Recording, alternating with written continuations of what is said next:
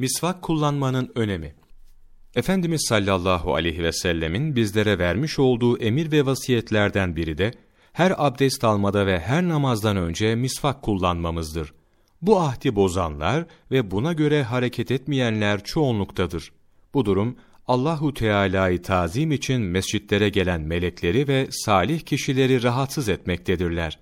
Efendimiz sallallahu aleyhi ve sellem ağız ve bilhassa diş temizliğini defalarca beyan ve tekit etmişlerdir. Efendimiz sallallahu aleyhi ve sellemin sünnetlerinden her birinin cennette bir basamağı vardır. Bu basamaklara ancak Efendimiz sallallahu aleyhi ve sellemin sünnetlerini yerine getirmek ve bunları başarmakla çıkılır.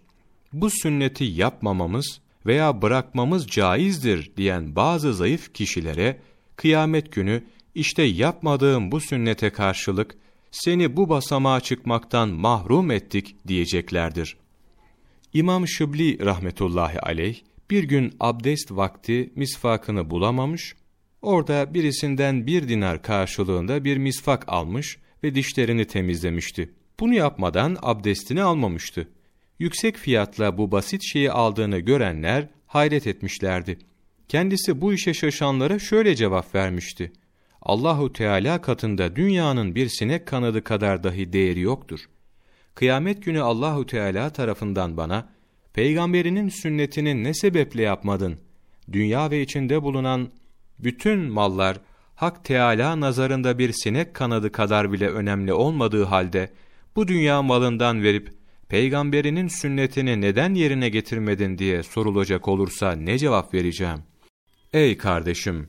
Şayet senden misvakı olmayan kişi bir misvak istese ve sen de misvakın ikiye bölüp yarısını vermiş olsan, kendini Allahu Teala'nın velilerinden ve Efendimiz sallallahu aleyhi ve sellemin yakınlarından sanabilirsin.